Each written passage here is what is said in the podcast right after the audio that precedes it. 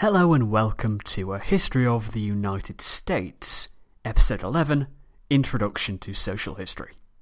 This podcast only exists because of listener support.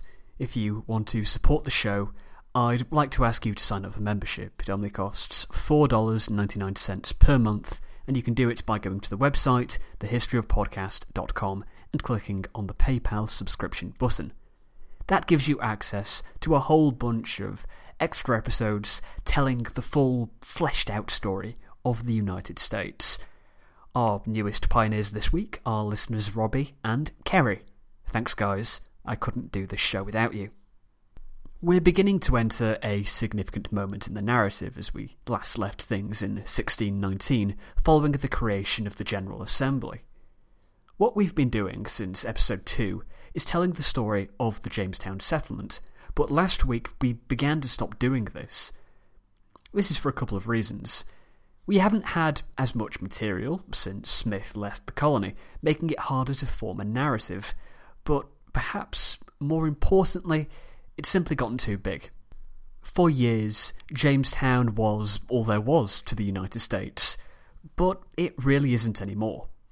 Remember how big a deal it was when we began setting up other settlements outside of Jamestown? Or how, when Rolfe assessed the colony in 1616, there were only six recognised settlements. By 1620, there were close to 30.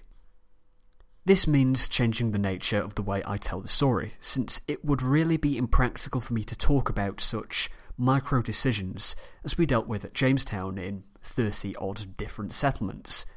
That would be as uninteresting as it is irrelevant to telling the story of the United States, which is what I'm trying to do.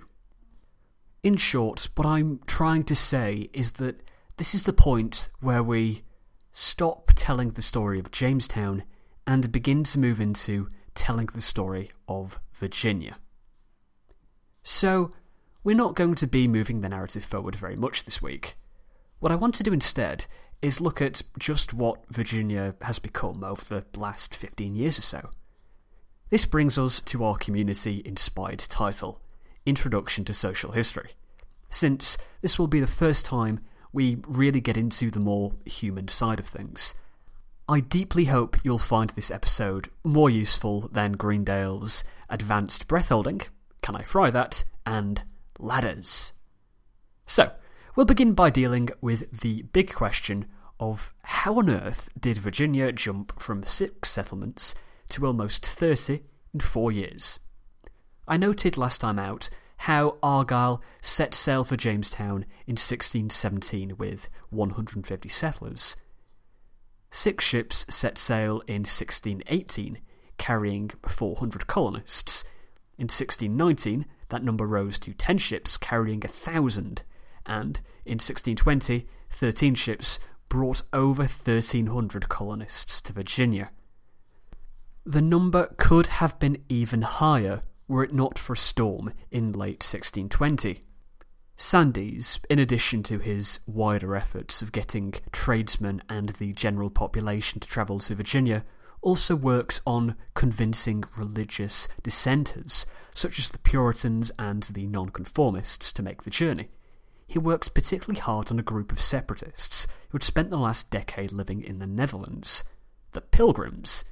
These pilgrims set sail to settle in the northern reaches of Virginia, the mouth of the Hudson, but this never quite happened.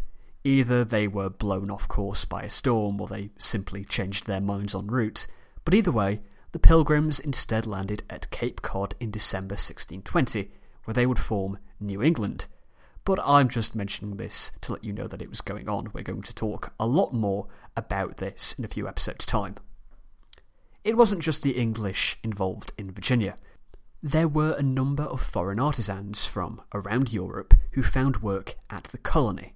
There were German and Dutch glassmakers, French specialists in vineyards and silk, Poles who could produce pitch and tar, as well as Italian glassblowers. The Continentals would never properly settle in Virginia, though. They and the English simply didn't get on. I suspect part of this was to do with the German defections to Wahunsonacock, which had caused so much trouble for the early settlers. there is one line in particular I really want to quote a comment by Sandys concerning the Italians. A more damned crew hell never vomited. In addition, in these years, another group was introduced, but not voluntary migrants. I'm of course talking about the introduction of slavery to America. We'll have a lot to say about slavery in the future, whole series of episodes about it, so I'm not going to go into any great detail here. I'm not going to lecture you, either, about the evils of the institution. I'm pretty sure that everyone listening knows that slavery was a bad thing and you're all smart people. I'm not ignoring the issue, and we can address it properly in the future. It's an important issue and shouldn't be simplified to two minutes of material. I do, though, since it is being introduced, want to make a quick point or two about it. Firstly, I want to go back to what I learnt in school. In primary school, or elementary school as it's called in the States, history was very hodgepodge. We darted all over the place, never covering anything in any detail. This is fair. By the age of 10, I had an interest in world history. I knew about the ancient world, British history, and had a decent grasp of most other periods, but I was the only one.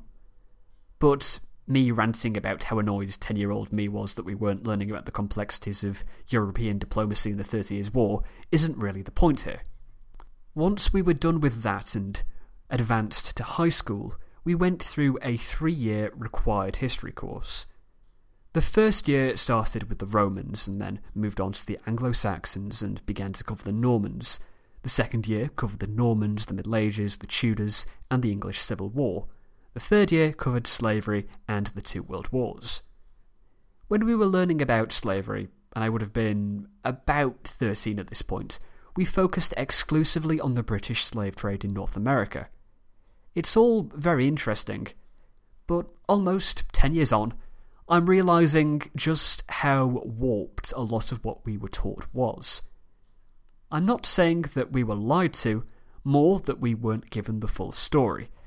This is what I'd like to do from the outset, indeed, in this whole podcast, give you a clearer picture of what is going on. So, that is the understanding I had in school. I can't speak with great knowledge about the American school system, but when dealing with slavery, I imagine that it also focused exclusively on American slavery. According to current theories on the subject, it is estimated that 400,000 Africans were taken from their homes and brought to British North America. This is terrible, obviously. This is what I was taught in schools. What I wasn't taught was that this was less than 5% of the total. The vast majority of the total, which was some 12 million people, were either sent to the mines or the plantations in the Sugar Islands, Spanish America, or Brazil. We'll be focusing on the portion that went to America, since this is a history of America, but just know this formed a tiny percentage of the total. This isn't to negate what happened in British North America. A terrible act isn't made any less terrible because something worse happened somewhere else. I just want you to have the full picture. With this in mind, it also explains just how the first slaves made their way to Virginia.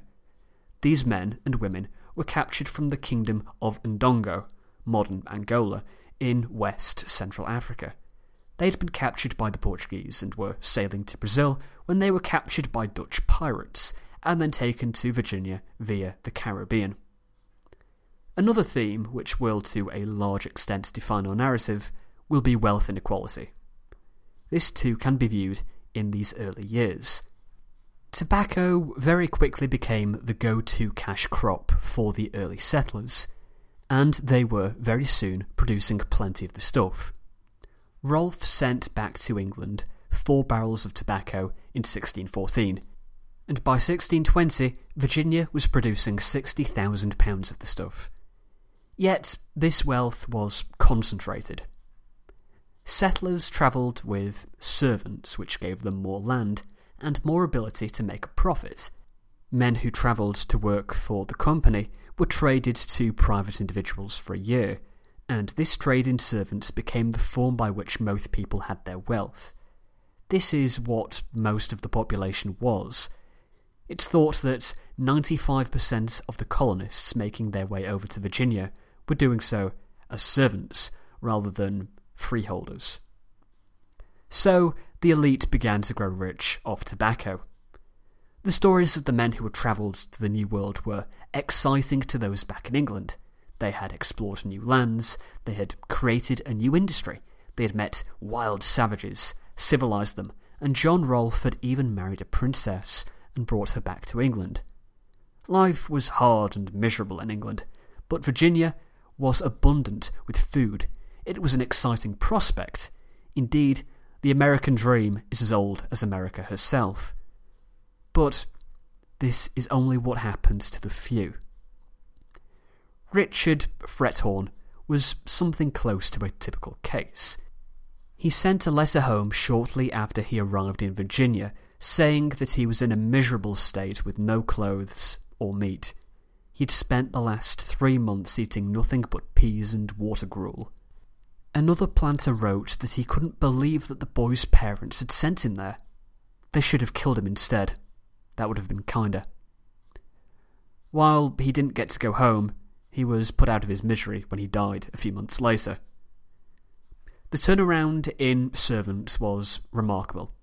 They were malnourished, many were killed by scurvy, there was also dysentery from the bad water, and they were still beset by the bloody flux. There was no shelter either. Many of them had been sent, but Virginia wasn't prepared for them, and they were forced to live in the woods while their houses were built. Thousands were travelling to the New World, and they were dying. Three quarters of the servants died within a year of the landing. Virginia had been sold to these poor souls as a land of milk and honey. They were instead met by something close to hell on earth. To rework a quote from Catch 22, everyone in Virginia was dead except those who were about to be. It wasn't all doom and gloom, though. Life was brutal, but there was an opportunity for advancement which didn't really exist back in England. The leaders in Virginia were not the aristocracy. There were no earls or lords in the New World. This new leadership was made up of the merchant class. While most indentured servants either died or lived in poverty, there was still an opportunity for a better lot. Seven men who were listed as servants in 1624 were representatives in the House of Burgesses only five years later. The colony was still very male dominated, although things had improved since the early days when there were no women at all. Remember how big a deal it was when the first two women arrived with the second supply. By now, the gender ratio was 7 to 1, a sign of what life was like for these women was an event which took place in 1619 when the company paid for 90 educated maids to be brought to Virginia. They were, to quote Virginia, the New Dominion, by Virginius Dabney, quote, sent over by the company for the benefit of such settlers as felt the need of matrimony. So yeah, things weren't great for women either. I think that should give you a sense of just what life was like for the ordinary Virginian around 1620. Our first social history episode. I'm far more used to writing about politics and the military, so this episode has been a bit strange to write, particularly as when I started writing it, I had originally intended it for it to be about the 1622 Powhatan Uprising, but then it sort of turned into something completely different. Please let me know what you think of this episode. Do you like the style? I imagine as once we get more people in America, I'll be able to do this sort of thing more often and in more detail. As interesting as the story is, it's also important to know just what life was like for the people we're talking about. So, yes, please let me know what you think. You can do this either by sending me an email, thehistoryofpodcast at gmail.com, you can contact me on Facebook, facebook.com forward slash the history of podcast, on Twitter, at History Jamie, and then if you want to sign up for membership, you can do so at the website, thehistoryofpodcast.com. I usually say that I will see you next week, but as you may have noticed, I've been releasing episodes a bit more regularly. And in preparation for a special episode next week, we're going to be releasing them thick and fast. So I will see you in two days. Imagine that, only 48 hours to wait for a new episode. So, I'll see you then. Thanks for listening.